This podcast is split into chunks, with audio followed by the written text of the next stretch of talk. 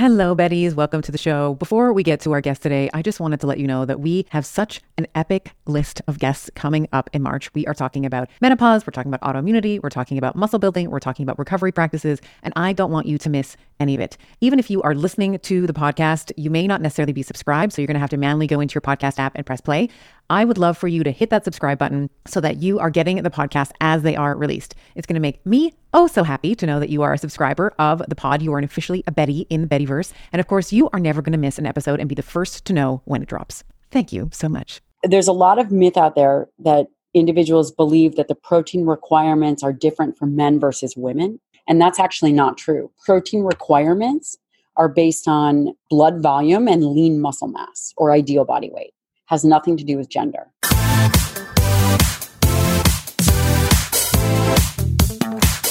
I've been fighting with one arm tied behind my back. But what happens when I'm finally set free? What we doing live? Echoes in eternity. It's supposed to be hard. If it wasn't hard, everyone would do it. The hard is what makes it great. Only love can truly save the world. This is my mission now, forever. Hey there, welcome back to the podcast. This is your host, Dr. Stephanie Estima. Today, I'm really excited for this conversation. I sat down to speak with Dr. Gabrielle Lyon, and she is a functional medicine physician out of New York City, and she practices something called muscle centric medicine. So, what that means is putting the organ system of the muscle, so the, the muscular system, at the center of her practice. She is an advocate that muscle is the largest endocrine and metabolic organ in the body. And it relates very intimately with our current healthcare crisis in terms of obesity, in terms of functionality, in terms of longevity and performance. And she talks and is very well versed in many areas of clinical practice. So, very well versed on nutrition and we talked a lot about her expertise today as it relates to muscles, protein, muscle protein synthesis. We talked about animal proteins versus plant proteins and the differences between them. And we also got into a very interesting discussion with the recent film, The Game Changers, which is a plant based uh, film based on this idea that plant based is superior to a meat based diet. So we talk about some of the things that she liked about the film, some of the things that she didn't like, where she thought the science was lacking, some of the claims, etc. And I had a few thoughts on it as well that I shared in this podcast. And then we got into a discussion around mindset. So, a lot of her practice, she's married to a Navy SEAL, and she sees a lot of Navy SEALs and a lot of the Canadian military in her practice. She talks about some of the different attitudes and mindsets and the way that they approach problems and how that's different than civilians. So she gave a couple of really great examples about that. And we had a really nice conversation around mental grit, mental toughness, and how to reframe things. So I thought that was a really useful discussion that came towards the end of our hour and a half or so conversation. And something I really like about Gabrielle is her ability to take, you know, we were talking about very complex things. We're talking about mTOR, complex one, we're talking about amino acid profile and limiting amino acids and ketogenic amino acids and all these different things that really require quite a bit of training, formal training. And she's able to explain it in a way that I thought, no matter where you are in your journey, whether you are just beginning in your health journey or you have a PhD in nutrition, I think you can take some value out of this conversation. Now, she is very much an animal protein advocate. And we talked about some of the differences between the long term things that she sees in clinical practice in terms of vitamin deficiencies that she sees in vegans and vegetarians and how to counteract that. And if people are going to choose to be on a plant based, just derive their proteins uh, from plant based sources, what they can do to drive muscle protein synthesis. And you'll see why this is important when we when you get to the part of our conversation where we talk about leucine and the difference in availability of leucine, which is the primary amino acid that drives muscle protein synthesis, and its abundance in plant uh, proteins versus animal proteins. So definitely want to wrap this in a bow and say that for the most part, I think Dr. Gabrielle and I are on the same page. We both believe in plant proteins. I'm a huge advocate for plant proteins. Uh, where we both agree is that there are animal proteins are very necessary for preventing things like B12 deficiency, D3, and other things like omega 3s. And we talk about ways that if you are vegetarian for ethical reasons or because you're concerned about the planet uh, and I have to say, I agree with all of those things the way that the animals are treated, the way that they live, and the way that they die. She does give some some useful examples in terms of how to how to get around that if you still want to stay vegetarian and vegan you know certain branched amino acids and certain strategies that she talks about in terms of how to continue to be vegan or vegetarian and still drive that muscle quality that quality of, of muscle and to maintain that lean muscle mass over the course of your life so I hope that you I hope that you enjoy this. I certainly did. I thought she knocked this out of the park. So without further ado, please enjoy my conversation with Dr. Gabrielle Lyon. I am a huge fan of the BiOptimizers Magnesium Breakthrough. It has seven forms of magnesium, which is going to help to transform your stress and your performance and your recovery and your sleep to the next level. I'm often asked, like, well, what are the types of magnesium we should be looking for? So there's magnesium chelate and citrate and bisglycinate and malate, sucrosomial, taurate, and orotate. They have various effects on the body. Bisglycinate, probably the most bioavailable and most absorbable. Malate, it's found naturally in fruits, helps with migraines. Chronic pain has been shown to help improve depression. Magnesium citrate uh, helps with arterial stiffness. It helps with maintaining a healthy weight. Magnesium chelate's important for muscle building, recovery, and health. The list goes on and on. You're basically getting them all in one supplement. Each supplement itself is 500 milligrams of magnesium, which I feel feel is such much a great dosage as a great baseline for most women. I have found a beautiful medium of actually cycling my magnesium. So I actually will take one or two of these. So I'm either getting 500 milligrams or up to a gram of magnesium, depending on where I am in my cycle. So head on over to bioptimizers.com forward slash better and use code better for 10% off of any order, but make sure that the magnesium breakthrough is in your cart. Don't be fooled by the frigid temperatures. Keeping hydrated in the wintertime is super important. In colder temperatures, we sweat more due to a higher metabolic demand of trying to maintain a core body temperature. We lose more fluids and electrolytes through our urine. We lose more water through respiration and just general breathing. And our skin dries out in the wintertime as well. We are a ski family, and over this winter, we have been using LMNT's chocolate medley. The chocolate chai is absolutely incredible with some boiling water, a splash of milk, and my kids love the chocolate mint with some hot water. This is our après ski. we cozy up with LMNT Hot after hours on our cross country trails. Now, for a limited time, you too can get the LMNT chocolate medley and enjoy them hot as I have been doing with this exclusive insider bundle for you. When you buy three boxes of any flavor, it doesn't have to be the chocolate, it can be any of the flavors that they offer, you are going to get the fourth box free. If you head over to drinklmnt.com forward slash Dr. Estima, you'll see that exclusive offer at the bottom of the page. That's D R I N K L M N T dot com forward slash D R E S T I M A. And tell me which of the chocolate melody you love the best.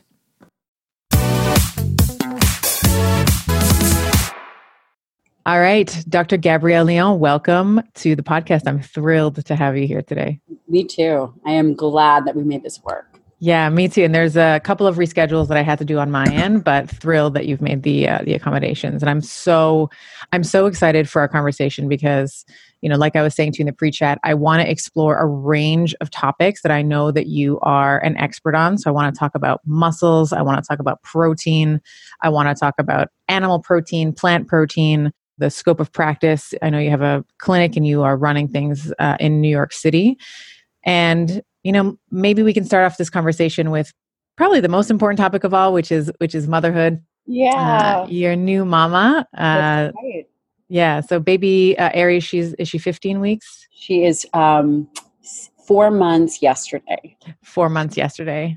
It's So amazing. 16 weeks. It's it's incredible.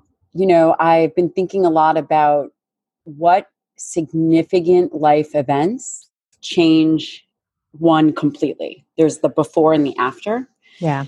I would say there's probably two, and that's death, right? You're no Mhm. longer the same person, and birth. It is an instantaneous rite of passage. So it, it's been pretty wild for sure. When you bring a new life into the world, it really changes your perspective.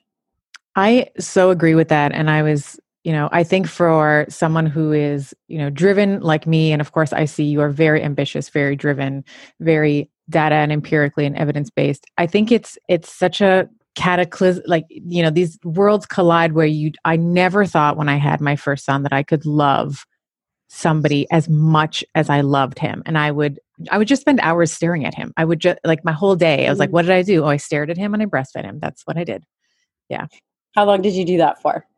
Uh, I breastfed my first. So Andreas, I breastfed him for about I think it was eighteen or nineteen months, Wow. and Sebastian, my second child, second child syndrome, it was three years. Oh my goodness. I'm thinking six months and I'm done. I want you to get the immunoglobulins you need and I'm done breastfeeding you. Yeah, even my my three year old, he was three at the time, so now he's he's seven now, and even sometimes he'll be like, "Mommy, is there any more milk left in there?" I'm like, "No, the you know the booby fairy came, she took my milk, you know, gave them to you know the next mama who need them." So yeah, it was uh, we breastfed for a long time, and that was actually you know my, one of my questions I wanted to ask you was, was there anything that surprised you in terms of that that passage of becoming a mother for me it was breastfeeding like i was so floored with how difficult it was and how no one was talking about it Yeah. is there something like that for you did you find that there was anything that surprised you about pregnancy labor delivery? Absolutely. So there's the pregnancy aspect, which, you know, you and I have kind of talked about and we're friends. We see each other outside of this podcast. Yeah. I was sick for 10 months. Yeah. I would say that many women don't experience that. Mhm. And it really is very profound when you're nauseous and vomiting for 10 months. So that that was something interesting. The other interesting aspect of that is you can learn to adjust to any circumstance. It didn't matter how sick I was, I was still training, I was still Mhm. seeing patients, I was traveling around the country speaking. The peripheral stuff fell away. The addition of, you know, doing additional things like writing and extraneous stuff fell to the wayside, but it was very interesting to see how you can kind of adjust your life to the Mhm. experience. And then Yeah. that becomes your norm. Birth was also interesting. I did a natural birth. I actually was induced. My water broke early. I was induced with Pitocin, which any mom will tell you. I don't know if that happened to you. It's very painful. that was my first my first birth was, i had that experience too water broke they're like let's actually there's meconium i had meconium in um in the wa- in the in the um in the water that was passed and like uh, let's let's actually get this baby out right now because we want to make sure that he hadn't ingested any Right. Yeah. I didn't have that part, um, but I did have the early water breaking and I had to Yeah. be induced. And I still did the birth naturally, which was incredibly painful.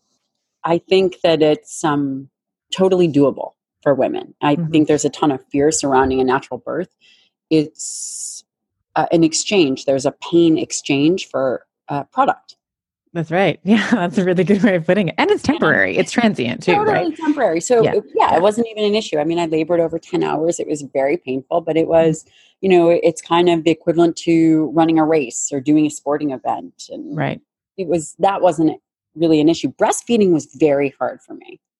It, you know what? It is for most women. Most women that I've spoken to, we all think about the labor and the delivery, and we, you know, share stories, and I think that that's amazing. But not enough of us are taught.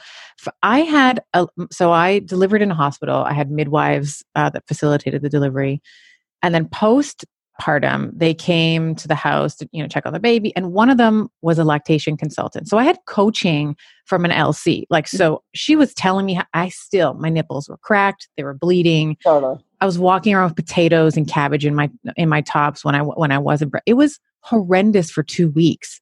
Yeah. And yeah, uh, yeah, that that was the most surprising aspect. It for me, it felt like someone was putting a piece of glass in each nipple Yeah. yeah. Every two hours and twisting it. Yeah. I mean, it was it kind of blew my mind. So that that was um, uh, way more challenging than I thought. hmm Yeah. And you're not alone there. And I'm I'm I'm actually glad that we sort of stumbled onto this topic because I think that like I was saying, I think we all talk about the labor. You know, we know in pregnancy at this certain week, you know, your baby's the size of a potato, and then at this week it's the size of a whatever. But we don't talk about how difficult the you know there i always say there ain't no hood like motherhood right? Like there's Mhm. no there's no one really prepares you for the first of all the overwhelm like the the recovery from that marathon which is labor and delivery Yeah. but also things like breastfeeding and i think a lot of people give up prematurely because they are just gobsmacked and taken off like there's a right hook and they weren't really expecting it. So yeah thank you thank you for sharing that. I think that's you know going to be really useful and valuable for our listeners Yeah, they should definitely not give up. You you know, you figure it out. So let's talk about your training and your nutrition. So I know, um, so Aries is you know four months now. Uh, are you back to training? Are you? How is your nutrition changed? Like what's what's kind of going on there? so while I was pregnant, it was this really funny thing. I am a really high protein person, and it's just always worked well for me. And when I say high protein, I mean, you know, close to 130 to 150 grams a day. Mhm. And um, I've functioned well like that for years. When I got pregnant, I actually couldn't eat protein. So my diet changed very drastically. And it was pretty high in carbohydrates. And as soon as I gave birth, I was able to switch back to a higher protein diet. So, really, my nutrition now is back to a, a higher protein diet. And my training, I typically do weights, kettlebells, uh, compound movements. And that has been a challenge. I'm back training, but it's slower, right? Your body isn't doesn't move the same way. Your center of gravity is now changed. You, you know, Mhm. it's it's been an interesting transition. Right. Right. And I've seen on Instagram, uh, and I've sent you, you know, my little messages when I see, you know, she's in the little carrier off to the side and she's giving you like the stank eye while you're like kind of hustling on the on the step master, right? right. Right. And um, you know it's interesting you have this um, new perspective. It's not just about you. You now are responsible for this little being. And there's a pull when you hear the cry and then the crying goes on. It's Mhm. it's hard to balance both Yeah. Uh, i you know i have gone back to training with kettlebells my strength is incredibly diminished i just did my measurements in body fat for the first time postpartum and it's significantly higher Yeah. than it, it has been my entire life so it's interesting It's interesting. And I think, you know, you are someone who is very empirically and very data driven. So obviously, I'm singing to the choir here when I say, you know, nine months up, nine months down, right? So to have at 16 weeks, you're just sort of what I would classify as like trimester four, right? You're just kind of getting out of, you know, your body being used to being pregnant. And it'll be interesting to see your changes over uh, over the course of the year. yeah Yeah. And I always think to myself, am I not trying hard enough? Am I not pushing hard enough? It's a it's an interesting perspective because I am very data driven and Mm-hmm. I'm also very uh, aware of an internal dialogue and, Yeah. and tolerating excuses. Mhm. You know, I always ask myself, am I being tough enough on myself? Right? Because there is a softness that exists outside that says, okay, well, you know, you can just kind of coast and um, maybe do less. And I, I find that that's dangerous for people because will that extend longer? Right. Right. You know, and, and I don't know that I, I don't know the answer. I mean, it's all it's all totally new. I would agree with that. And I think, you know, I, I always keep the mantra in my mind like the only way to coast is downhill. Like you can't, like the only way that you coast in a car is if you're, if the gravity is the, if the gravity is doing the work. Right. So I agree with you. And I, I, I too struggle with that dialogue. So there is a, there is a blending and a marriage of that. I like to call it more masculine energy where it's very, you know, data driven, task driven, you know, am I checking off all the boxes?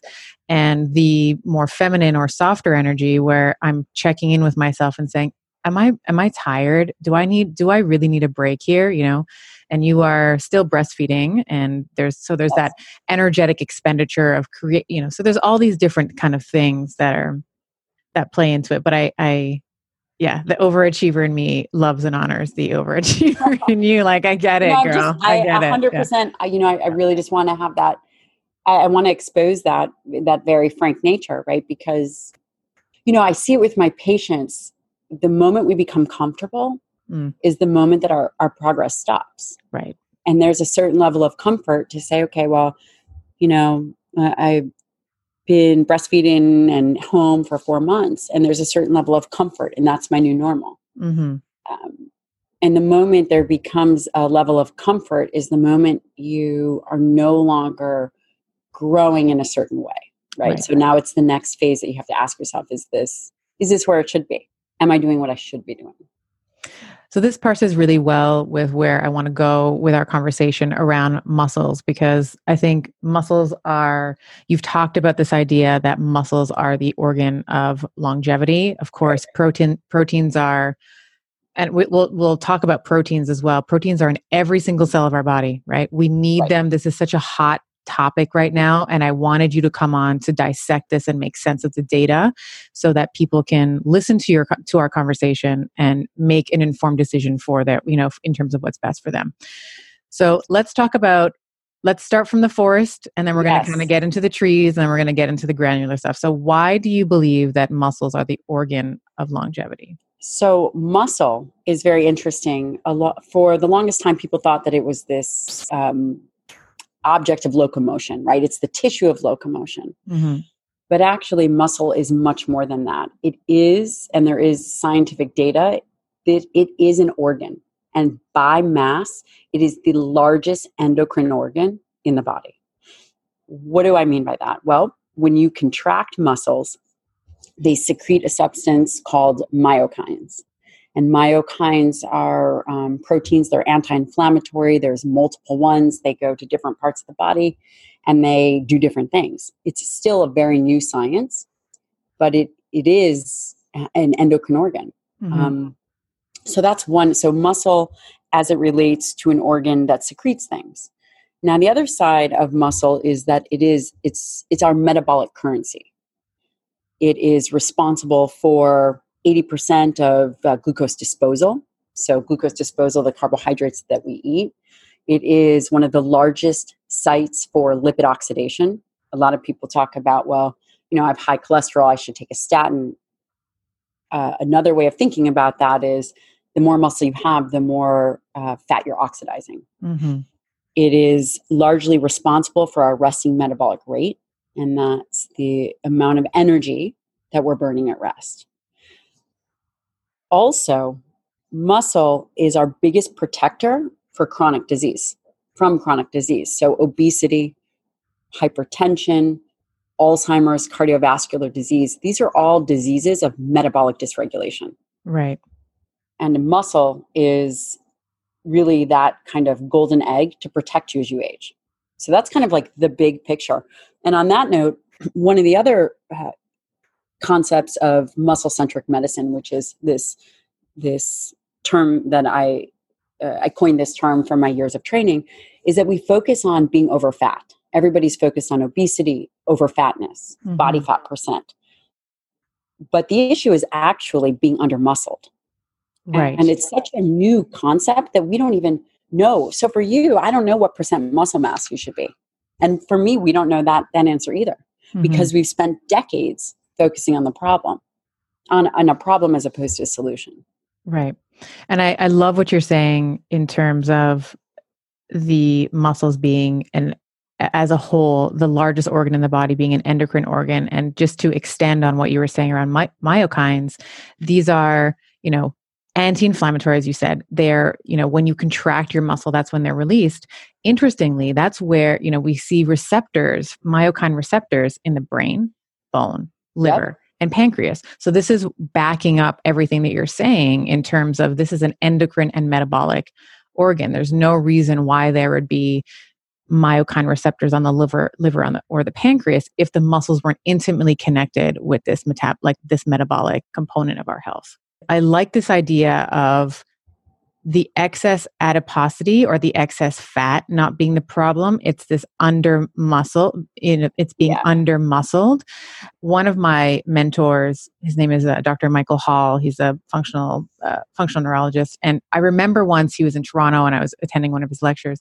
He was saying we have these you know devices these fitbits and whatever that tell us that we need to be walking 10,000 steps a day and he said you know when we look at our ancestors they were they were taking 20 to 25k like 20 to 25,000 steps of this like low level activity through the day Yes. and most of us don't even hit the 10k you know the fitbit recommendation or maybe not just fitbit but you know that's the Yeah. most common i think you know sensor that uh, people use people don't even get that so there's also this idea of the sedentary lifestyle yes. We're very well. domesticated as a yeah culture. Mhm. We're a domesticated culture. Yeah And with that, it actually, we have to evolve what we're eating to make up for that. Right. And if you don't, I mean, your bot, your work is, you know, your post. I think your post post grad work was in sarcopenic obesity. It, my post grad work was, yes, it was in obesity medicine and geriatrics. and and geriatrics. nutritional sciences. So all of that um, combined, and part of that is obesogenic sarcopenia. So let's talk about let's define obesogenic sarcopenia for the listener. What happens, and then let's talk about some of the ways that we can prevent it, and and, and clinically what you what you see, and some of the prophylactic things that we can take with it. Absolutely. So let's start with defining what sarcopenia is. Everybody's heard, probably heard about sarcopenia as it relates to a disease of aging. So you see a frail elderly person and you think, wow, this person has sarcopenia, they've lost all their muscle.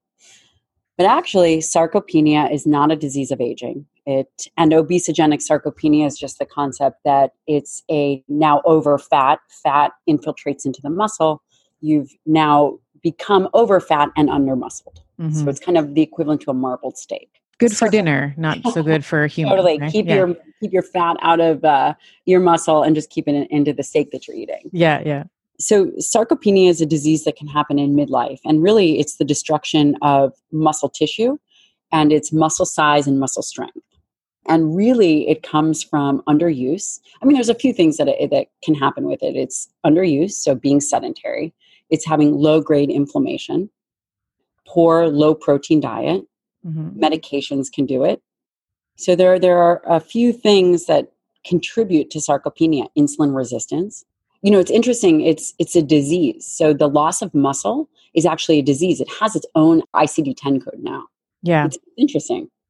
And so how do you so if someone is listening to this and they're like, you know what, I'm 45, you know, 45 year old woman, I or or male, you know, I sit at my desk for 8 or 9 hours a day. I know that when I get home, you know, I may sit for another couple of hours, you know, watching TV or what have you.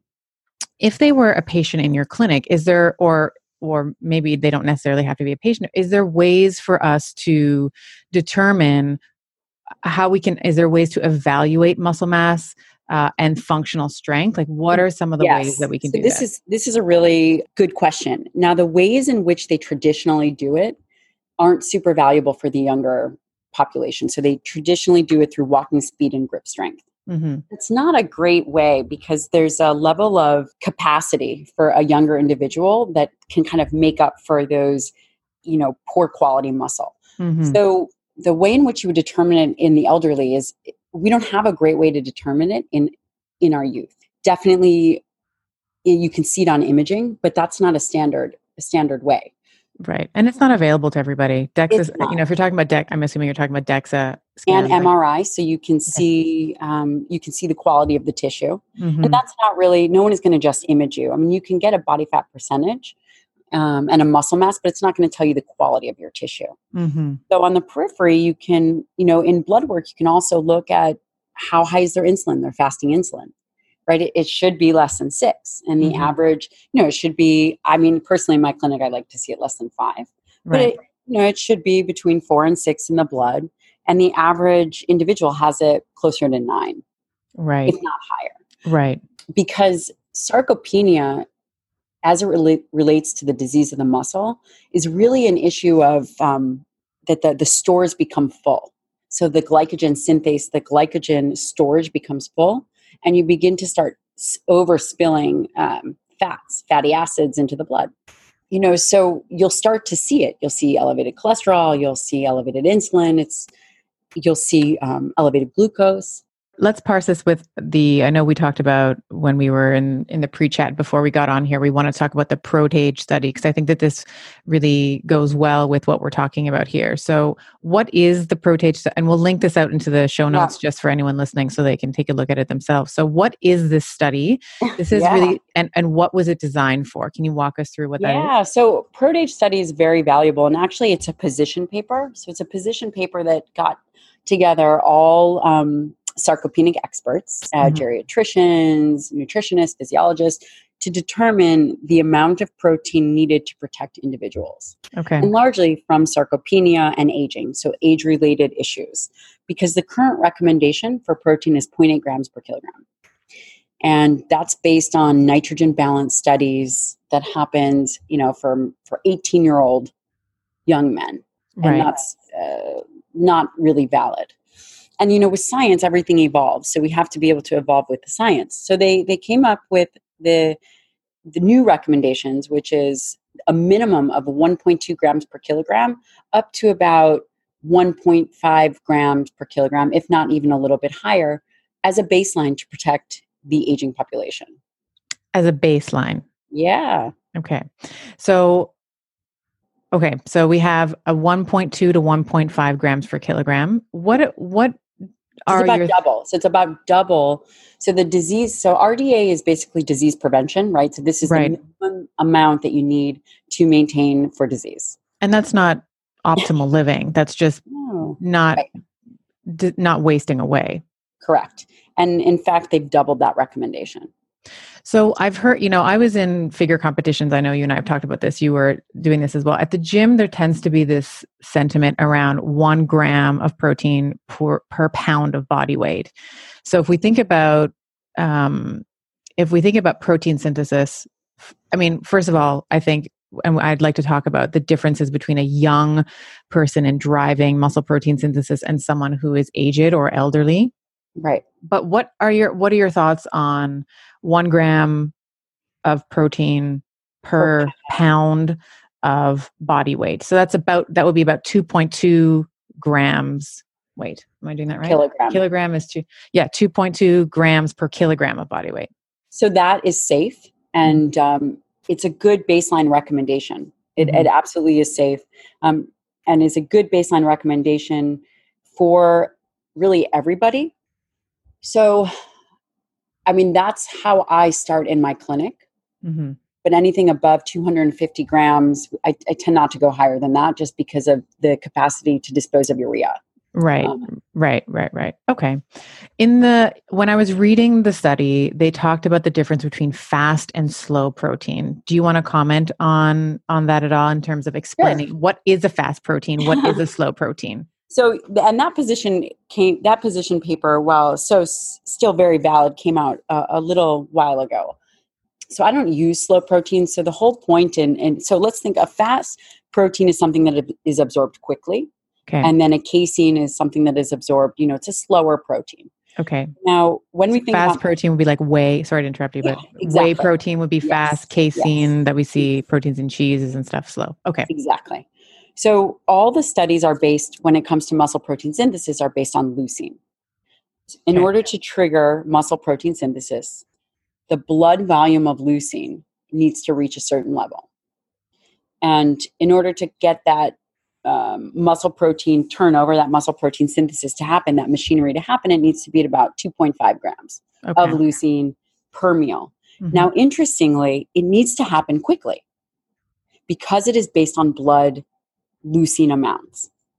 So, if you are, for example, sipping a casein protein over the day or over an hour, you're not going to get that muscle protein synthesis because you will never reach that threshold. And I see this, people make this mistake all the time in clinic. Um, and just in general, is they'll sip on, say, branch chain amino acids or they'll sip on their whey protein shake in order to optimize your metabolism and optimize the whole point of what you're trying to do, it actually needs to be fed in a bolus amount. Mhm. So within right at, 30 all at once that's yeah right, within Mhm. 30 minutes. Mhm. Once it reaches a threshold, that's when you trigger the machinery.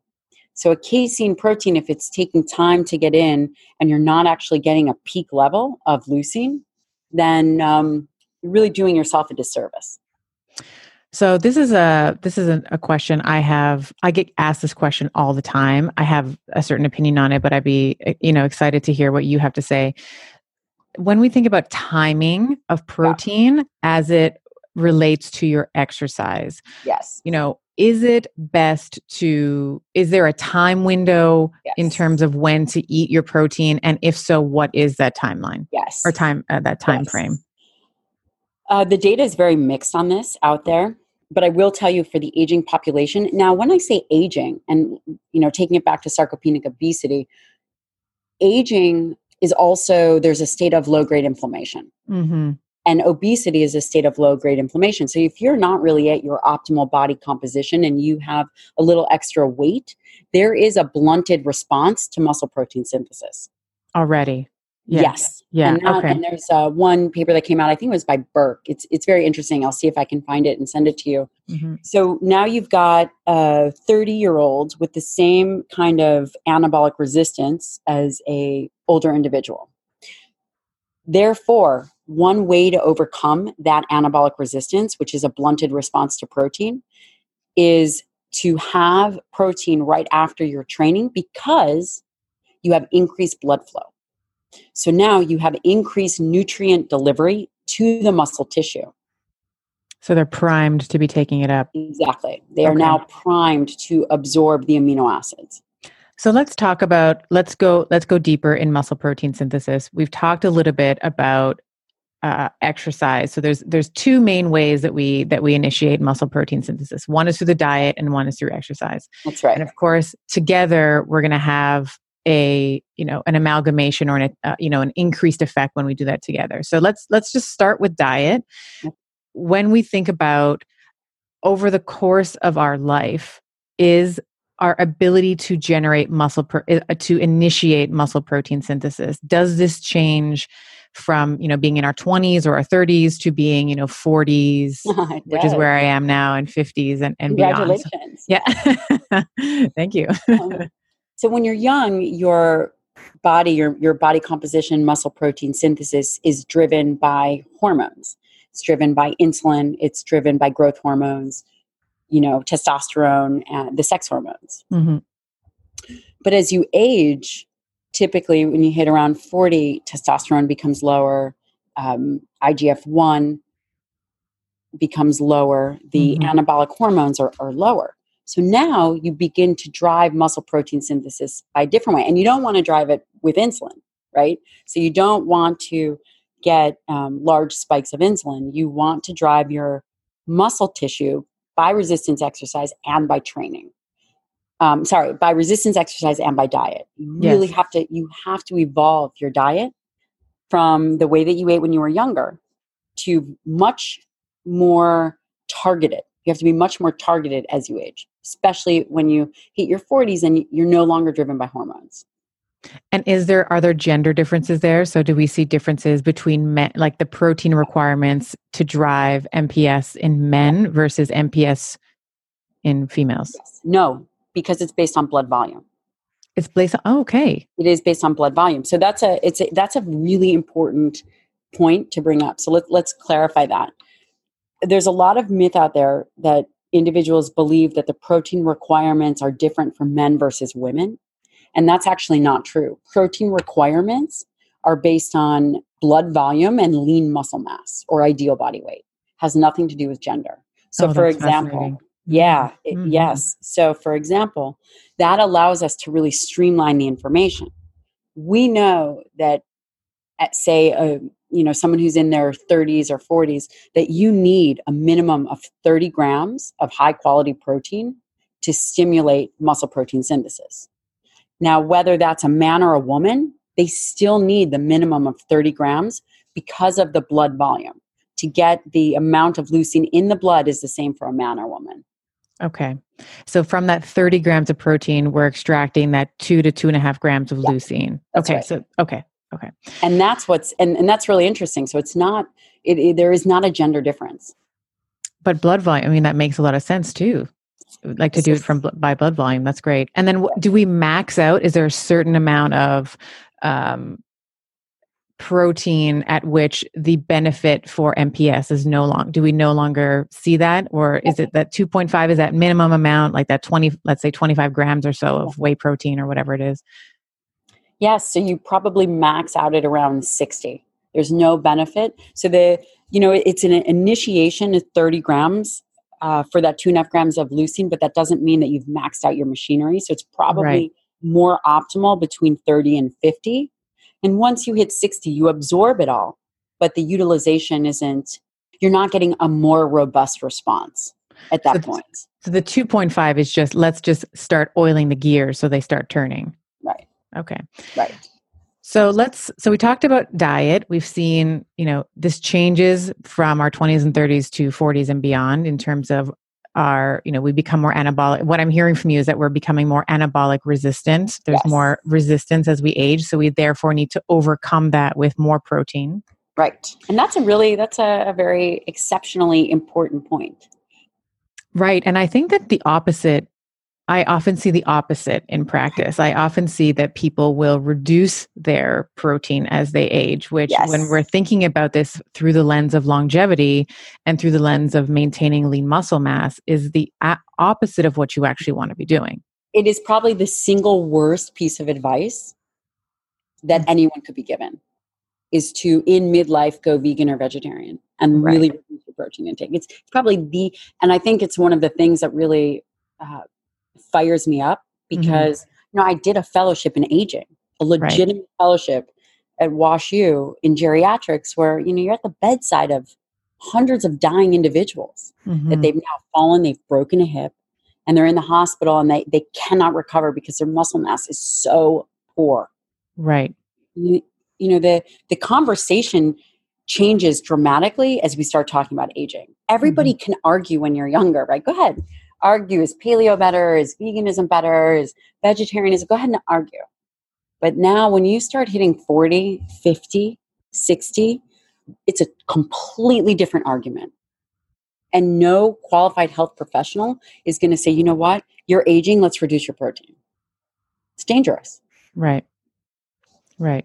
And I think that that is when we, and this is one, I, I know we're going to talk about this when we get, if we get to uh, Game Changers, which is a new sort of documentary on plant based um, performance and athleticism. But that's the missing piece of information that I found through the entire film is there's a difference between information Yes. and application. So there's a difference between being a clinician like yourself who sees things on the front line that goes to war every day Yeah. versus this paper was better than this paper for X, Y. Like I am not discounting we need good quality evidence and I am 98 to 99% there with you know some of the reasons why people eat plants. We have the polyphenols and the flavonoids and the you know and the and the xenohormetic like hormetic stressors from resveratrol and ecgc i'm all there and i also think you know factory farm and uh, uh, you know factory farming is terrible for the animals terrible for the environment. We need more grass fed grass finished you know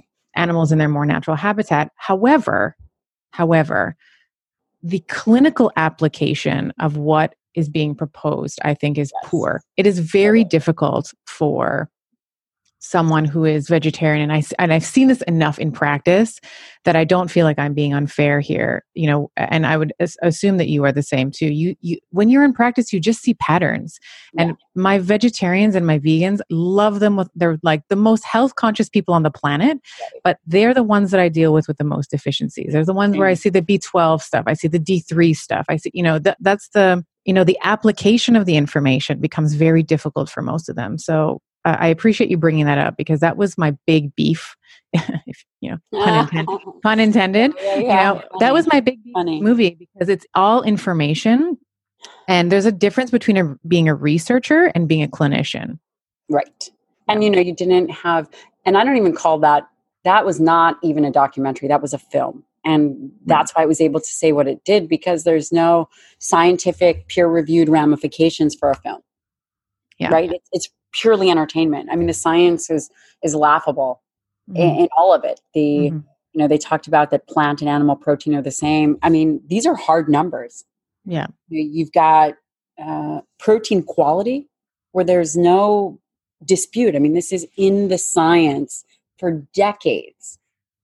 You know, at the very core of this film is an anti animal narrative. And that's right. really what it's about.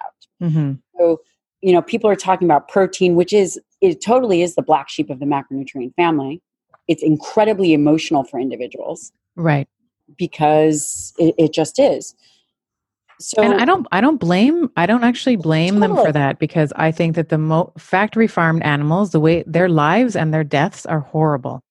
I am incredibly bullish on sauna as a therapy for recovery, heart health, and overall aging well. I personally decided on an infrared sauna from Sunlighten because of the range of far wavelengths and near infrared wavelengths that it offers.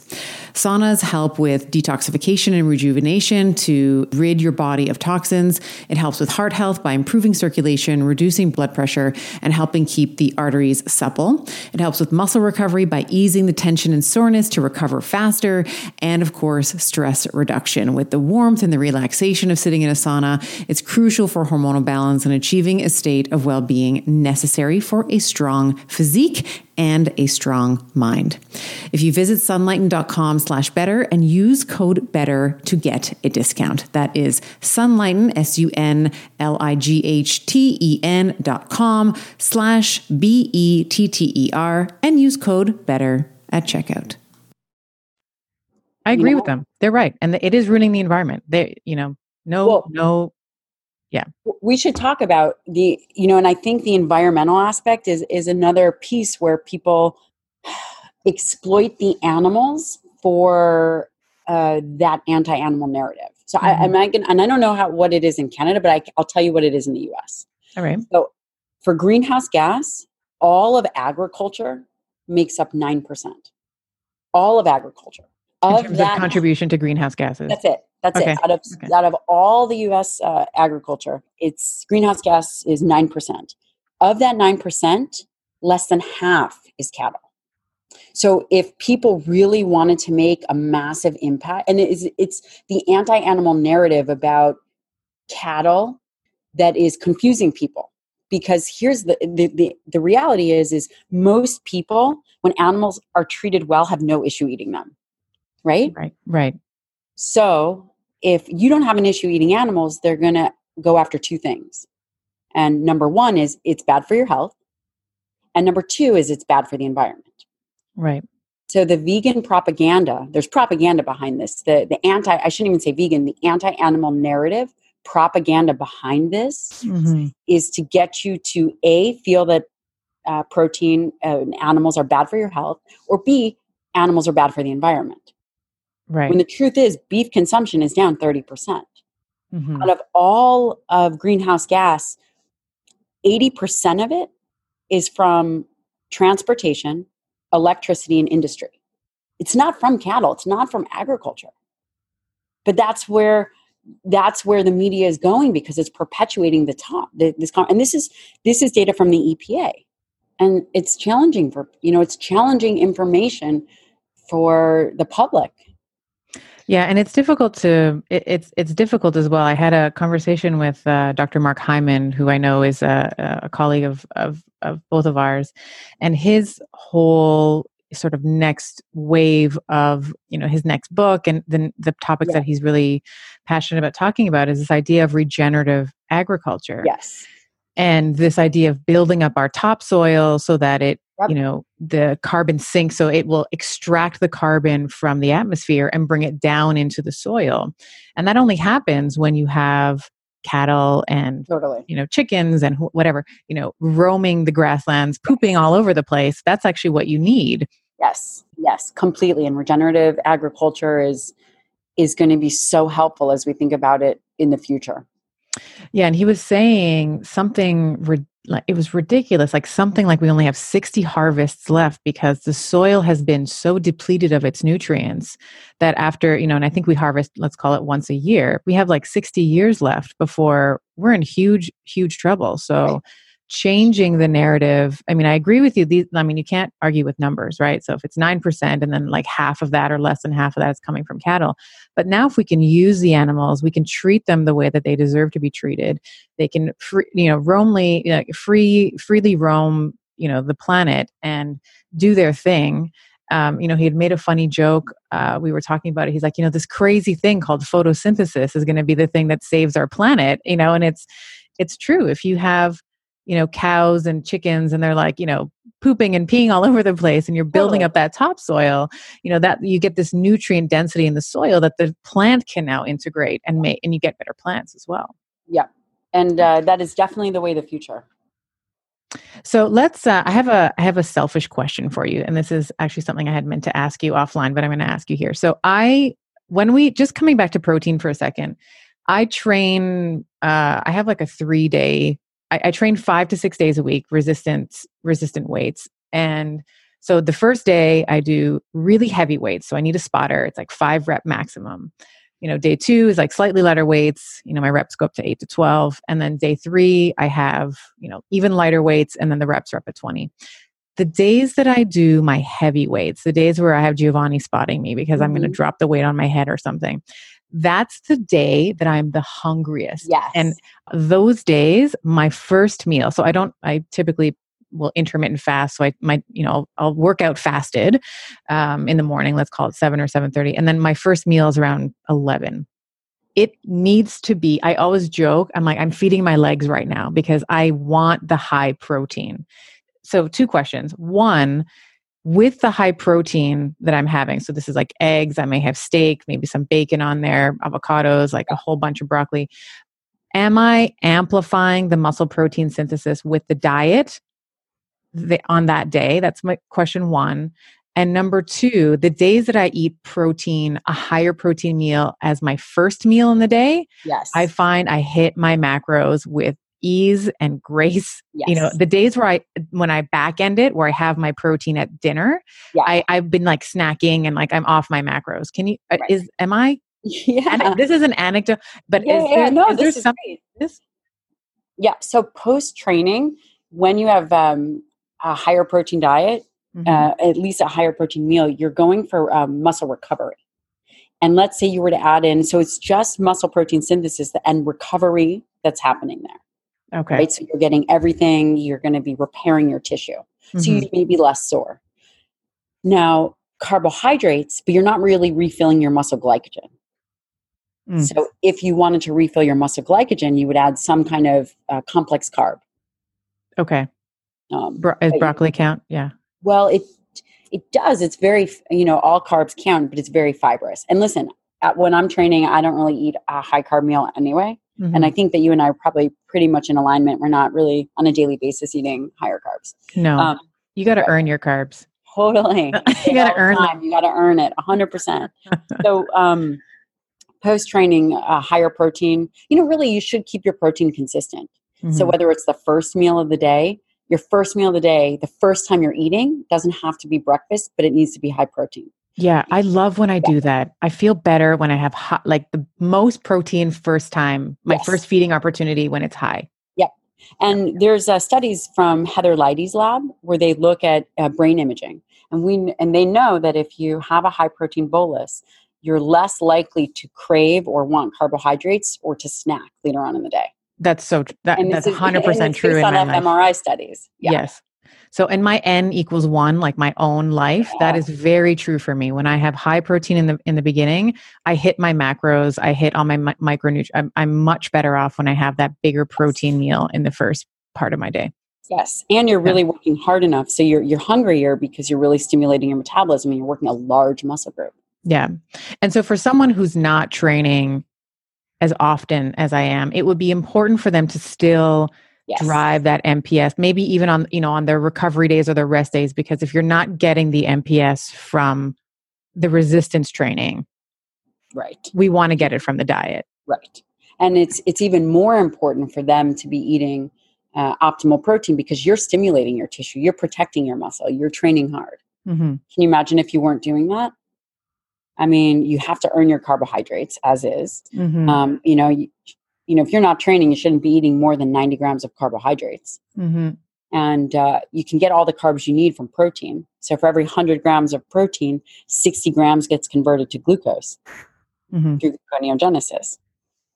So Yeah, and I think for me, I, I, as a woman, I think, and this this is just purely my opinion. I think when I think about how I want to age, you know, I want to be able to, you know, my son, my my middle son, he's nine, he's about seventy one pounds. I still throw him up in the air. You know, my seven year old, again, I carry him everywhere when he wants to be carried. I want to, I want to maintain that as I get, I mean, of course, you know, when they're 17, I'm not going to be carrying them around, but, you know, at the point where they might potentially have children and I'm a grandmother, I want to be able to lift my grandchildren up. yeah. I want to be able to travel with, you know, a luggage, you know, my luggage is, you know, you, I don't know if you're like me, but I travel very heavy. I'm always paying overage fees, but, you know, like 30, 30, 35 pounds for the luggage. I want to be able to push it on the overhead bin. I want to be able to have the fluidity and strength as I age to be able to do the things that really matter to me. And I think women, and I don't know if we'll get here, but I have a, the upper body strength of women, I have a, such a problem with. We can't do push up, you know, the push ups that we have are modified. And again, I know I'm going against scientific consensus a little bit here, but, you know, w- when we talk about a woman's push up, I want to, I want to take someone's eye out. Like you should do mm-hmm. push ups on your toes. So anyway, I'll just get off my soapbox and but that but you know I, I work out because of how i want to live in 20 or 30 years. I want to be able to lift and throw my grandkids up in the air. I want to travel and not have someone have to handle my baggage for me. Totally. um, you know. And and that's um and that way of thinking is what is going to allow you to have exceptional health as you age. It is you know we see this this mind frame of aging that happens before individuals age. It's i've hit this number i'm not going to train hard i'm going to get older you know it's it's really it's it's a mind frame of aging it's coasting downhill yeah yeah exactly- So let's let's talk about animal and plant proteins. You brought this up briefly. I want to I want to dissect this a little bit more. So this was a huge point of contention. Uh, you know, if you've uh, we were talking a little bit off uh, camera about some of the Joe Rogan debates with Dr. Joel Kahn and you know Chris Kresser and everything. This was a huge point of contention around the weird different. because it, it's you, it can't be i mean it's a hard and fast number it's weird so let's talk about them. Let's yeah Yeah, let's talk about them. So, animal proteins, advantages, pl- plant proteins, advantages, and then potential disadvantages of each. Let's talk Okay. about those. i'm gonna i'm gonna give you the big picture view Yes. We have talked earlier in this podcast that you need two and a half grams of leucine to get muscle protein synthesis. Yep. We have talked that muscle is the organ of longevity and that it's going to protect you as you age. It's going to protect your metabolism. It's going to protect you um, from cardiovascular disease, hypertension, obesity, right? All of that. And we know that in order to keep muscle healthy, you need around 30 grams of protein to stimulate muscle protein synthesis. This is not guesswork. This is in the literature. Tons of research from Doug Paddon-Jones, Stu Phillips, Dr. Donald Layman. hmm So we know it's two and a half grams of leucine. So now we've covered that and we've laid the foundation. For one three ounce chicken breast or one three ounce piece of beef, in order to get the equivalent plant protein, you need to eat between four and six cups of quinoa. We talked about how you need that nutrition at one time. You mm-hmm. cannot graze. Right. Otherwise, you will be sub threshold. You will never get that amount in the bloodstream and you will never turn on that metabolic machinery. So, what's the caloric? What are the calories? About a thousand calorie difference. So A we know if. Wow. yeah. So that, I mean, so right then and there, that's it. The conversation is essentially over. So, you know, you need two and a half grams of leucine. Uh, the protein quality is really defined by the amino acid content. Yes. Plant plants make the correct amino acids for plants. Mhm. Animals make the correct amino acid profile for animals. So when we look at when we look at animal or plant proteins, pardon me. So we look at uh, I see a lot of pea uh, pea proteins, soy proteins, wheat, rice, legumes, this kind of thing. Right. So six cups of quinoa would give you 25 gram would that would give you 25 grams of Yep. about 30 Protein? grams of, Okay. of protein, but again, of the leucine. So it's really based on the leucine content. Okay, so the leucine is sort of the thing that has to happen in order to okay, and this is where I think I love I am all for plants. I eat a very much plant-based diet, but I also eat animal proteins because of this reason, this MPS and I have a pea-based protein upstairs. Of course they all vary, but the pea it's like I think when I was doing calculations I would need like 40 grams. So if we're talking about 25 grams of whey, about 10% of that's going to be leucine, like 2.5 grams. But you would need almost 40% more. Absolutely. And I think that that actually parses well with the caloric difference there as well. You have to take in 40%, almost 40% more calories, which again is going to drive up, which is going to, there's going to be metabolic consequences to that as well. Like if you are in caloric excess, yes. you know, nobody's going to argue that if you are taking in more calories that you're going to lose weight, like or if Right. you need to lose weight or maintain your weight. Right. I mean, and you can do it another way. You know, you can have a low quality protein meal and add in a branched chain amino acid if that's what you really wanted to do. Mm-hmm. mean, there are ways around it. Mm-hmm. Uh, you know, pea protein is relatively new. This pea protein isolate, we have Yeah. no idea of the long term consequences. Right. I mean, we don't know. People are just started to, you know, starting to eat these things, which is it's weird. So let's play devil's advocate for a second. Let's say there's a vegetarian or vegan in your practice and they're like, listen, I have an ethical issue. I don't want to be eating meats. What would be your workaround for them? What would be the way that you would help someone who is vegetarian or vegan to be able to maintain and to drive this muscle protein synthesis to get that two and a half grams of leucine? How would you address that? I would give them a branched chain amino acid complex into their lower quality protein. If Okay. they wanted to have a, a serving of tofu, you know, we'd have to really make sure that they were uh, calorically managed. So figure out whatever their Right. caloric intake is going to be, Mhm. and then you would divide their meals up. Um, I probably wouldn't feed them multiple times a day. They should probably look to feed twice, maybe three times a day. And Mhm. at each feeding, we would add in a branched chain amino acid So leucine, isoleucine, valine, daily. Yep. thing. Yeah. Okay. Yeah. The other thing I think people forget about, and this is where I think veget you have to, and this is why I think there's a difference. I was saying before, information and application Mm. to have a balanced amino acid profile if you are vegetarian and vegan requires a a lot of planning which i Uh-huh. don't think a lot of people have the inclination or the skills or the time to do but to have an understanding of how to combine amino acids you know limiting amino acids in plants and how to make sure that you are not deficient at least for me who is, i'm a busy mom i have three kids i have you know i don't have oh the Gosh, I can't even imagine having three. But anyway, I can't like I just don't No. have the time and this is where I think and it, this may be a really weak argument but it's just easier to get a complete amino acid profile from meat especially if you are conscious like vegans and vegetarians are some of the most health conscious people on the planet. They don't smoke they don't drink. They're very particular and very conscious around the products that they buy.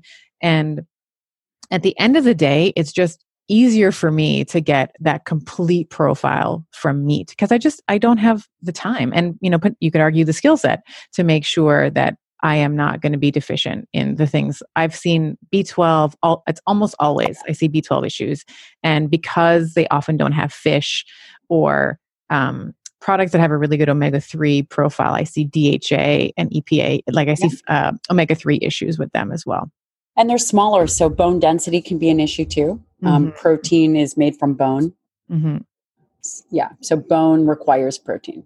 And we had uh, had Dr. Jolene Brighten on the podcast, and she was talking about the issue that she has with vegetarian women who are on the pill, because Yeah. that also gobbles up your B12. B12 has Yep. been shown to gobble up um, B12. So when we talk about B12, I was looking up some B12 sources that are that are plant based, and there's like I think nori and I- I think tempeh. You know, if what do you clinically see when you have someone who is a vegetarian or vegan in your practice? Do you tend to see? Is it the same? I'm seeing B12 Yes. and, and D3 Almost- and omega see 3s. Iron, their ferritin Iron is as well. notoriously low. I Mhm. mean, I see ferritins in your their twenties, and really for hair growth, it should be around hundred.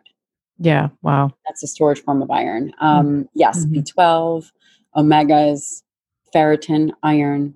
Those are the big ones. Yeah. And of course, their energy, and then there's more subjective. So the energy, digestion. I see a ton of hair loss, poor dentition. hmm Um, all the things and i you know the more you know i was trained uh, as a chiropractor so the musculoskeletal system is of course my forte as i know you are uh, very well versed in it as well and it is so muscle and bone are just sisters man like if you don't have one you don't have the other and you're Yeah. you know you're you know you're the bones in your teeth the there's some really interesting research around the the the skeletal system as well being this endocrine organ and the influence the you know the talking that comes back and forth between the Yeah. skeleton and the muscles so let's move into growth pathways because i hear this a lot with i've heard this well muscles or muscles uh, protein causes excess mtor activation therefore it must cause cancer there's a huge misunderstanding when it comes to protein and cancer.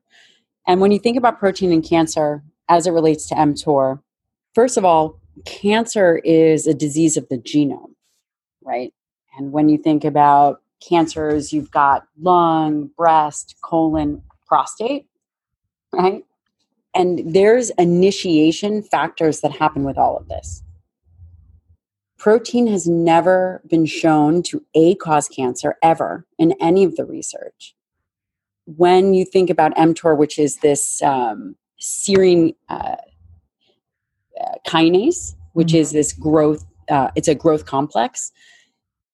mTOR is a growth, is a cellular growth pathway. So there are some, you know, forms of cancer that when they've become cancerous, there's a kind of like a, a propagation, a growth phase. That being said, individuals have isolated this process, this pathway, to say because protein stimulates mTOR, which it does, also exercise stimulates mTOR, because again, it's a protein synthesis growth pathway. These things are not necessarily bad, right right? right And there's mTOR in the pancreas, which is different than mTOR in the muscle. And the the anti-animal narrative has tried to find ways to target protein, and specifically animal-based protein. So that's where the um, mTOR story kind of originates. But the biggest stimulator of mTOR is insulin, and that is really from excess high carbohydrates. Right. So we have eh, so mTOR is this nutrient sensing pathway, right? So protein, whether it comes from animals or plants, is going to drive it. Correct. That's right. And it's driven by different um, stimuluses. So, for example, in the liver and pancreas, it would be insulin would be the bigger driver, as opposed to amino acids. Amino And- acids, yeah, No, you bring up an excellent point here. I don't think people are aware that insulin has a biphasic release. So there's sort of this two. There's these two um, ways that insulin is rolled out, right? So Yeah. phase one and phase Mhm. two. Can you explain what those are and how that's different in terms of proteins versus uh, Yeah. insulin? Yeah. So people talk about how um, protein causes an increase in insulin. Well, protein causes an increase in the phase one response, which is the preformed insulin in the pancreas. So it's you have a protein meal, it causes a very slight spike in insulin, and that's really to stimulate growth. So it then stimulates mTOR, leucine with insulin stimulates mTOR, and you get a, a, a protein synthesis. The issue with um, the biphasic response is protein actually doesn't cause that second phase response of needing the body to generate more insulin. That's purely a carbohydrate and excess carbohydrate thing. Individuals should not be confused. Protein does cause an increase in insulin. It is very slight and not to the extent as a carbohydrate meal. It is And a this phase is one so- response only. This is so incredibly important because when we think about phase one, you know, I'll just extend and, uh, you know, build on what you said. That phase one is just literally to get the stuff that you eat into the periphery and it's a 10 minute thing. It's 10 minutes and then it's gone. Whereas that phase two release is, a, you know, can reach, it's like two to three hours postprandial, right? So, Yes. And is that the difference then between a leucine mediated mTOR response versus an insulin mediated mTOR response? So the insulin mediated mTOR is going to la- is is there a I think that's a really, I, I don't think that we know that answer. I think that's really astute. Um, mTOR is incredibly complex and nuanced. Mhm. Um, it, and a once- recent discovery? It's recent as well. Yeah. yeah. So the the Yeah. the grand the the father of mTOR is really Sabatini, Mhm. um, and he's uh, out of MIT.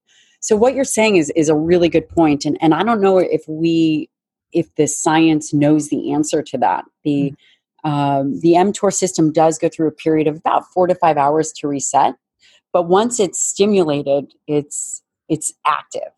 The issue with the insulin is that people are eating uh, high carbohydrates throughout the day, so they're con- or they're snacking on carbs, or they're they're um, kind of grazing, and then this per- it's the perpetual stimulation of mTOR that is a problem. But again, going back to uh, the very fundamentals, is it's not a initiator of cancer.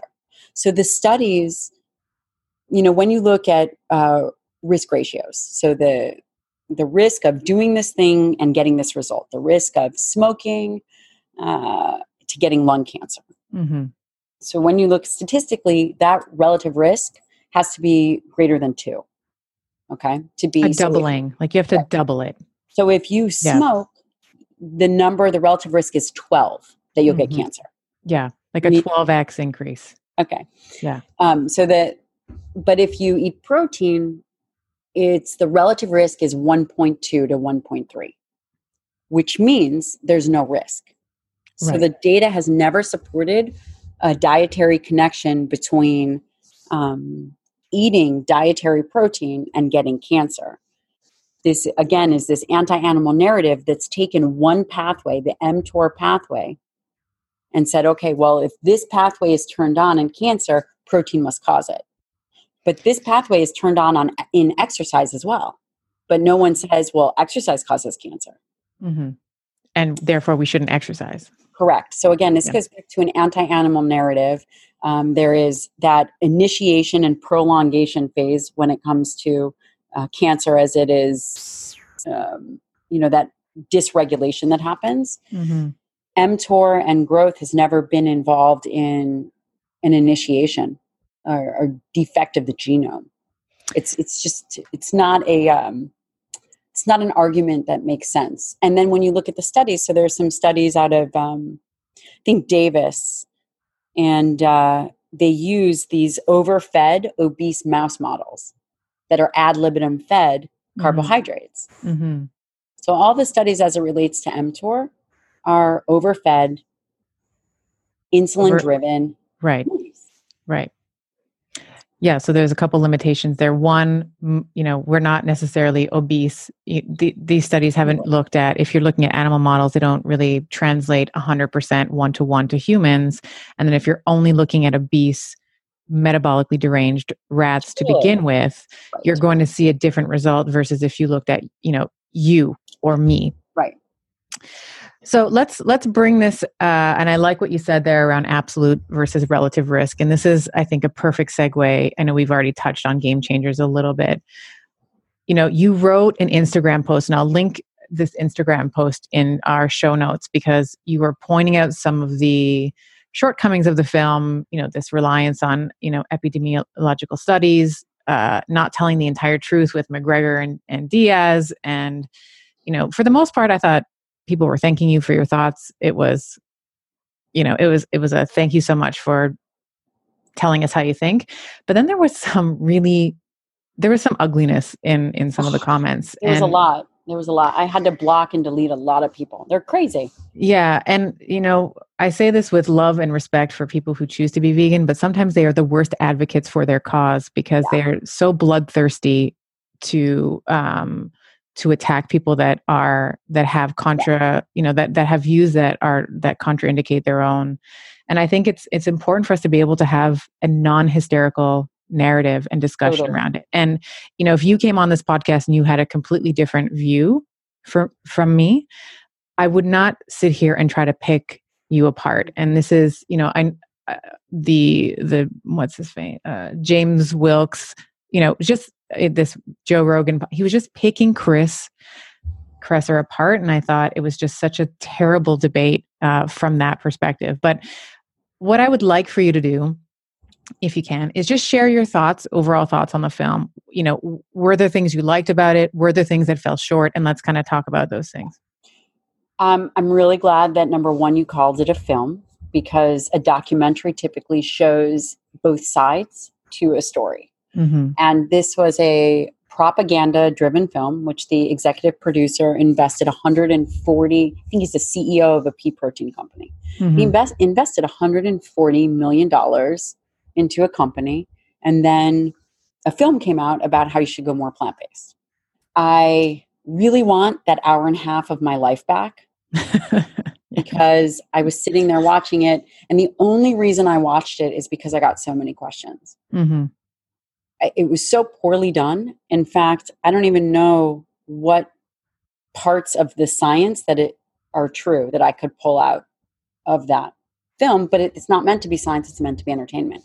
The Mhm. one thing that uh, would be positive with the takeaway is that there are various diets of the human bo- that the human body can manage and succeed at. I do have some professional athletes that are vegan, and they're incredible.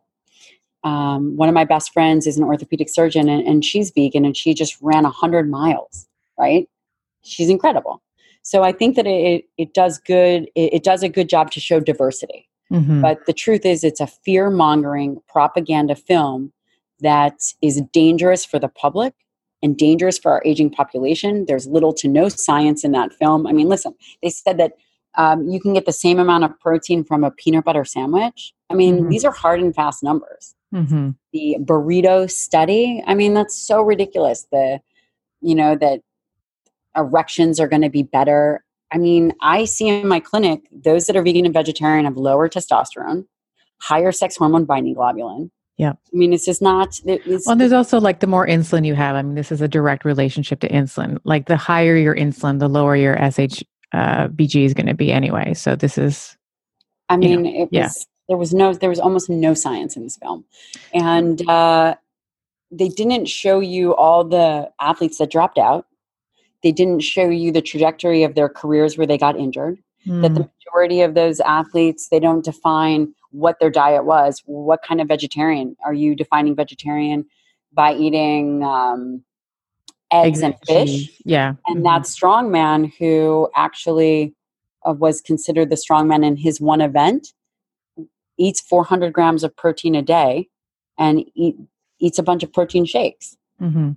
right um, and his performance he was you know outclassed or uh, you know i think in 2019 i don't remember the date but they did th- 300 pounds more than what he did in that uh, event Mhm.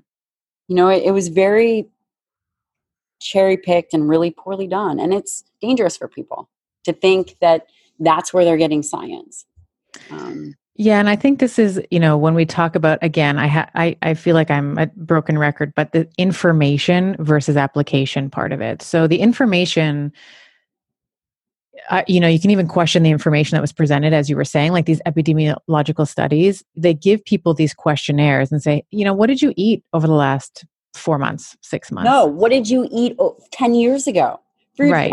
food, food frequency questionnaires Yeah. they're, they're taking epidemiological data from 10 years ago Right. And I I can't remember what I I had last. I, Yeah. totally I was saying the same thing. I can't remember what I had last week. If you ask me Monday what I had, I have no idea. so bad. And we have randomized control trials. There are multiple randomized control trials that support high quality protein. Mhm. There are no randomized control trials that support vegetarianism. There's not one. Doesn't mean I'm against it. I was vegetarian macrobiotic for many years. Mhm. For many years. But you you can make an emotional decision and be very clear that this is your emotional decision, but you cannot say I'm doing this because this is better for my health. 100% not true. I mean, I think when you look at vegetarian and veganism compared to a standard American diet, it is better. You know, we anything is better than the Yeah, standard American diet. You know, you will see, you know, if you start to eat more plants, you know, I was saying before, you'll get all the nutrient, de- you know, you're going to get the fiber and you're going to get the polyphenols and the all those all the flavonoids, all those things. But it is almost Eh, It's it's transient, and if you don't, what I would like to see is a study looking at not vegetarians and vegans versus the standard American diet, but vegetarian and or vegan, and contrast that with more of a um, you know I would call it an omnivore. So you're you're still eating you know primarily plants but then you have some you have protein on your plate that is derived from animals that study to my knowledge and if i'm wrong I, please correct me but i don't think that that study has been done I mean, I don't know. I haven't seen one yet. You Mhm. know, i mean Um, that's the next that's the next iteration of this conversation because i get I, I become you know frankly bored but annoyed with this constant you know well vegetarian is better well keto is better well paleo is better well and there's no one diet for the human there's no one we all have you and i are very mm-hmm. similar probably very if we looked at our genomic map we would probably find that we're very similar but that doesn't mean that just because it, it works for me it's Right. going to work for someone else so there's so many things that come into play with with with an optimal diet like you were saying your mm-hmm. your girlfriend is a, a vegan and she ran a 100 i mean that's extraordinary that's extraordinary. and her constitution totally. may completely complement and allow for that Yes. And we're going to find there's some data, there's some research being done right now that looks at the microbiome and that those with Oh, a yeah. very, very high fiber diet, vegan style diet, why do they not become deficient, so significantly deficient? And there is some evidence, and it hasn't been published yet, you know, that points out that they, that the microbiome, that the bacteria is actually extracting and, you know, breaking down the amino acids Mhm. to the for the requirement of the human, which is interesting. That so is someone could eat a very low protein diet and their microbiome has the capacity to generate the amino acids. yeah I mean, that blows my mind, but it, it makes sense. There's just so much we don't know.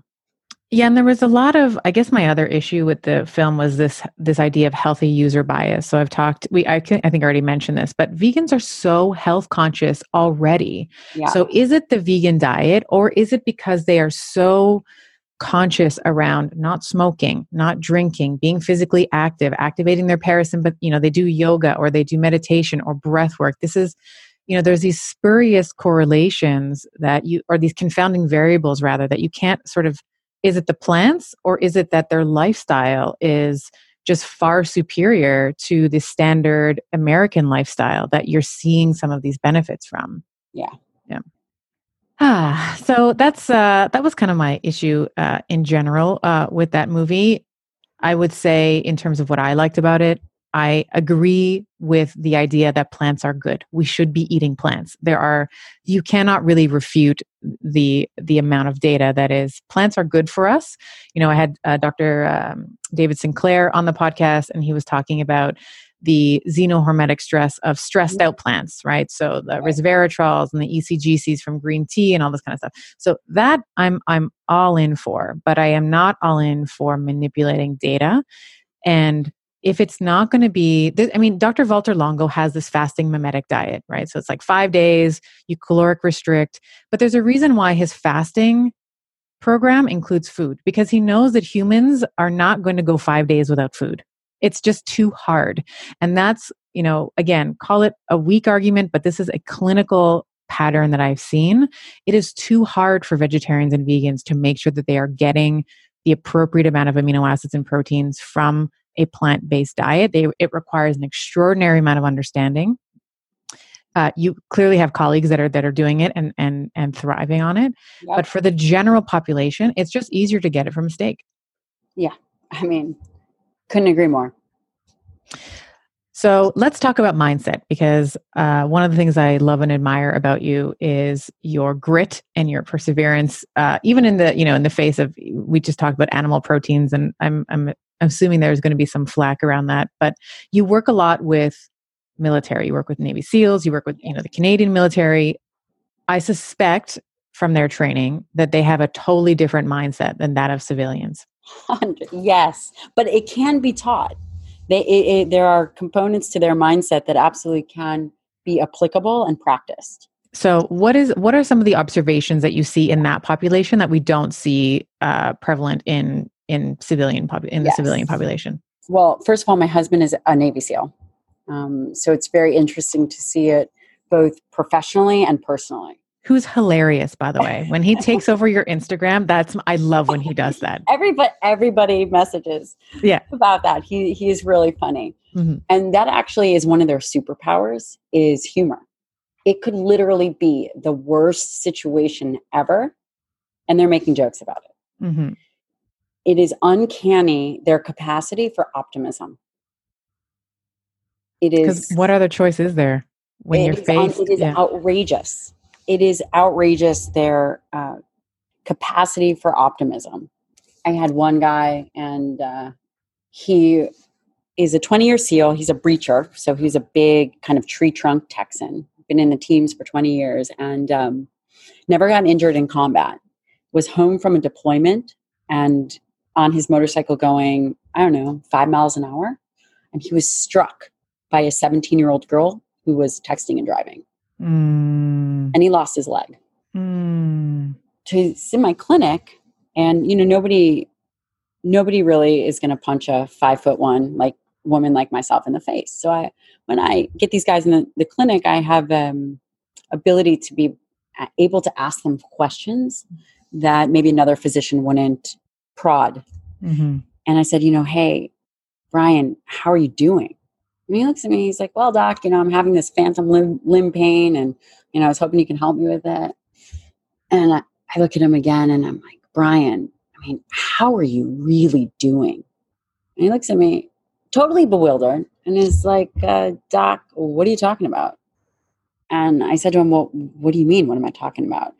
And I go and I reiterate his story about he's this big dude and he never got hurt. And he looks at me just straight and he goes, uh, Doc, that was six months ago. Literally. Wait, what? So I, I called Shane and I, I tell the story a lot. And I called Shane, they're, they're friends. And Shane had spoke with him and knew he was coming in and, um, Mhm. you know, they, they talk. And I called Shane and he, and he said, you know, well, how was Brian's visit? And I said, well, you know, I can't really talk about it, but what I can tell you is that when I asked him how he was doing, like deeply about losing his leg, and he looked at me and he said, uh, "Yeah, that was six months ago." Mhm.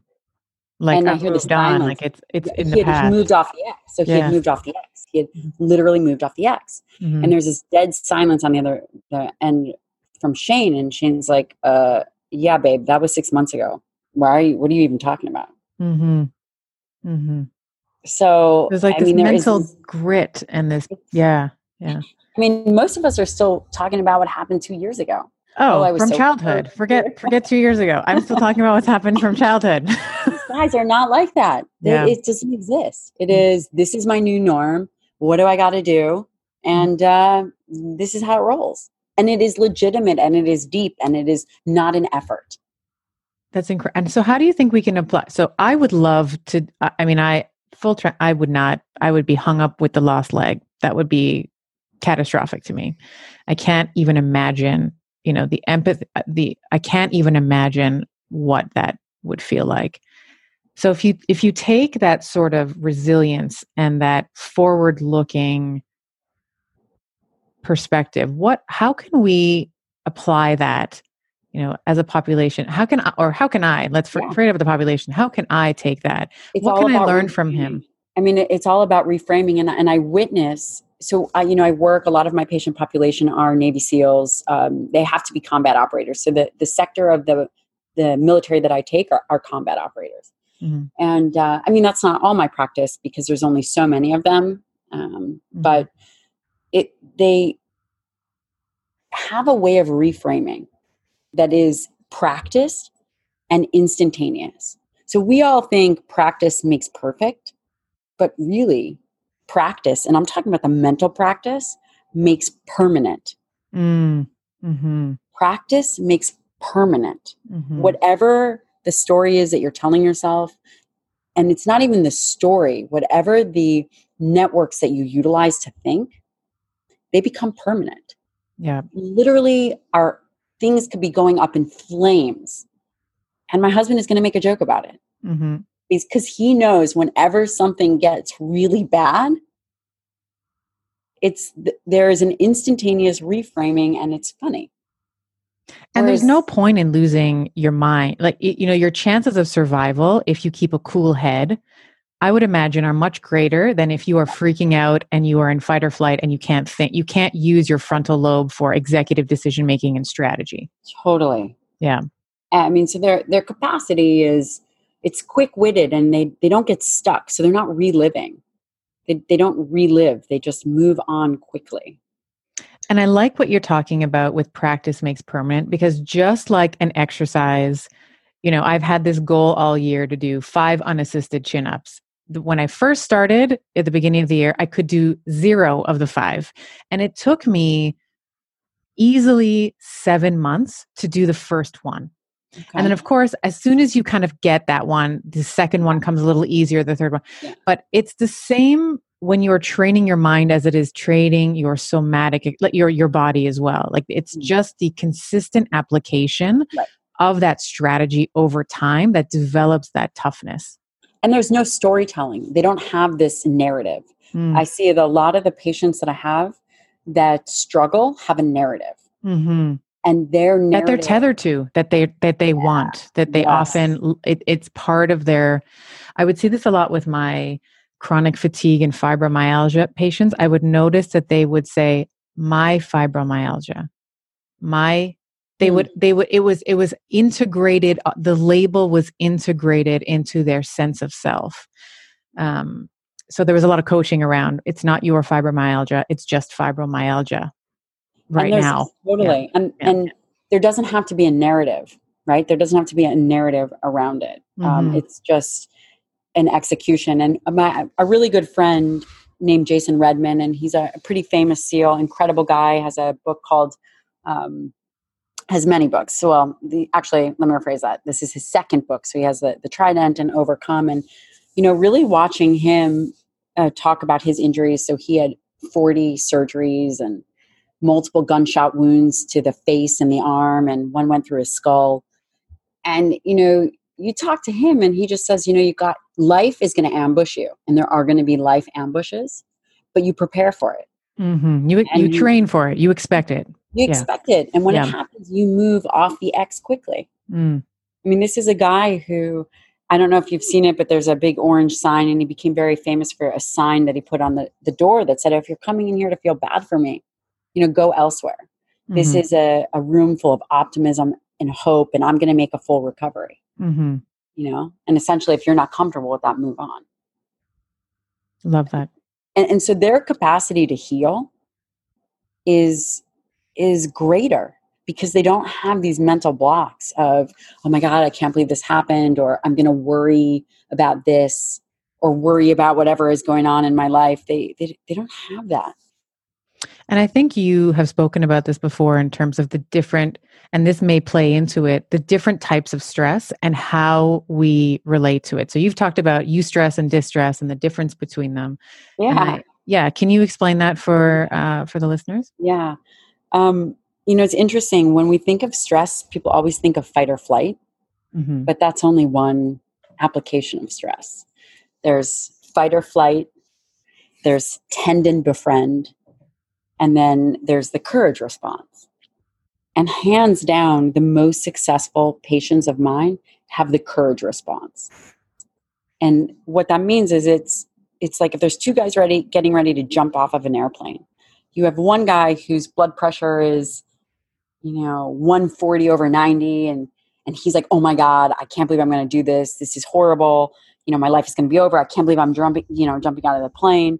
And then you have a guy standing next to him and he's having the same physical stress response where his blood pressure is 140 over 90 and his heart is racing and he's you know has heart palpitation. And instead his interpretation is man i cannot wait to do this jump. Hmm i'm going to crush it. Hmm they're literally having the same physiological experience, but the one defining factor is one is interpreting it as fight or flight, and the other is interpreting it as a courage response. Two different ends of the same. It's sort of the same spectrum, but they're two different ends of that spectrum. One, it's, It's, it's right. The stimulus is the same, but the output in the experience, that internal experience, is totally different. It's so interesting that you say that. I often, when I am nervous, so one of my first interviews on the podcast was Elizabeth Gilbert, who I've just adored for years. And I was going into the interview, I was like, oh my God, I'm so nervous. And then Giovanni, my partner, was like, what are you and i was like oh no no i'm excited i'm Yeah, you know exactly. just that just that Yeah. little like nervous versus excited and you know you go into it um and one of the things i've learned um and this maybe this may resonate with you i'm not sure if it does but i have i always have come to the conclusion that as long as i do my best whatever the outcome is whether i'm going to if i'm jumping out of the airplane and i splat or if i jump out of the airplane and it's it's a successful landing as long as i know that before i jump i've done my work i've done the, i've put my best foot forward it's actually the effort Yes. that counts process. It's the process. It's not the outcome even though of course we all want a great outcome and i'm not trying to divorce you from that or anybody from that who's listening but i love this idea of and i keep talking about it uh, with different guests and kind of seeing how it lands but i love this idea of bringing back the idea of effort is cool and and putting like uh, you know in preparation for our interview i have you know I've, I I have I don't know 17 pages of notes and and and I and I'm proud of that because I think whether or not I bombed on this conversation or not, I know that going into it, I tried my absolute best with the information and the tools that I had. So Mhm. no matter what the outcome is, I can't be upset with what happens because I know internally that I've done what I am. I have actual I've actualized my capacity. and I think that that's brilliant and helpful for everybody listening. You know, it is, you know, it's oftentimes people think about habits and kind of the end result, but it's really about believing who you are and that Mhm. identity. And knowing, yeah, and getting in touch with who you are and saying, yeah, You know, it's it's like, are you doing things that identify you as someone who puts in effort? mhm, Your the identity is is is you're doing the the steps necessary to execute. right. You know, I love that. You know, I- have to say, I am so impressed with your breadth of knowledge, the way that you explain things. It's so simple, but it's it, the things that we're talking about is, are very complex things, and you are able to distill it in a very easy to understand way. So I just want to thank you so much for your brain, uh, for your time. I know uh, you have a little baby to get uh, to get back to. I just wanted to, you know, if anybody listening to this wants to work with you, I know you have a clinic. I don't know if you're accepting new patients, but if people want to find you, let's say online or or Yeah. in real life, where can where can people go to find you? Well, first of all, thank you so much for having me on. It's really nice to have a conversation with someone who's incredibly well prepared. And I've done a lot of interviews, and I have to say, the time that you spent preparing was very obvious Thank to you. me. So Thank you. I, I really appreciate that. They can find me on Instagram. I'm very active at Dr. Gabrielle Lyon. My website, which is going through a rebrand, but also they can find me there at drgabriellelyon.com. And I do send out a weekly newsletter, and that comes out on Sunday. And I will be getting that going again. I took a little break uh, with the maternity leave and the baby, um, but I put evidence based articles in there, uh, places that I'm speaking, things that I've seen, and I always do a quote that I've written. Um, and I try to make it very valuable for the reader because I know everyone is kind of vying for your time. They can find me on Twitter and Facebook with the same name, Dr. Gabrielle Lyon, and then Twitter is the same. And I'll Amazing. be, I'm in the process of writing a book, and uh, hopefully that will be get, you know, that will get done in the next nine months. the second baby, The second child. And, uh, I uh, have a, a muscle centric course coming out. oh, that's exciting. That's exciting. Amazing. Thank you so much for your time, Dr. G. Really appreciate it. Yeah, thank you so much for having me.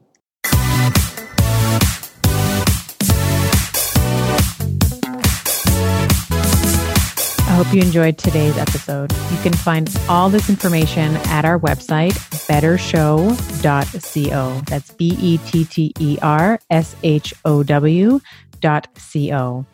Maybe the simplest way to keep in touch with me is to sign up for my email. When you go to bettershow.co, there'll be a little pop up, and I send a weekly email on all things mindset, nutrition, fitness, uh, longevity, aging, things that are capturing my attention that week in a newsletter that we call Brain Candy.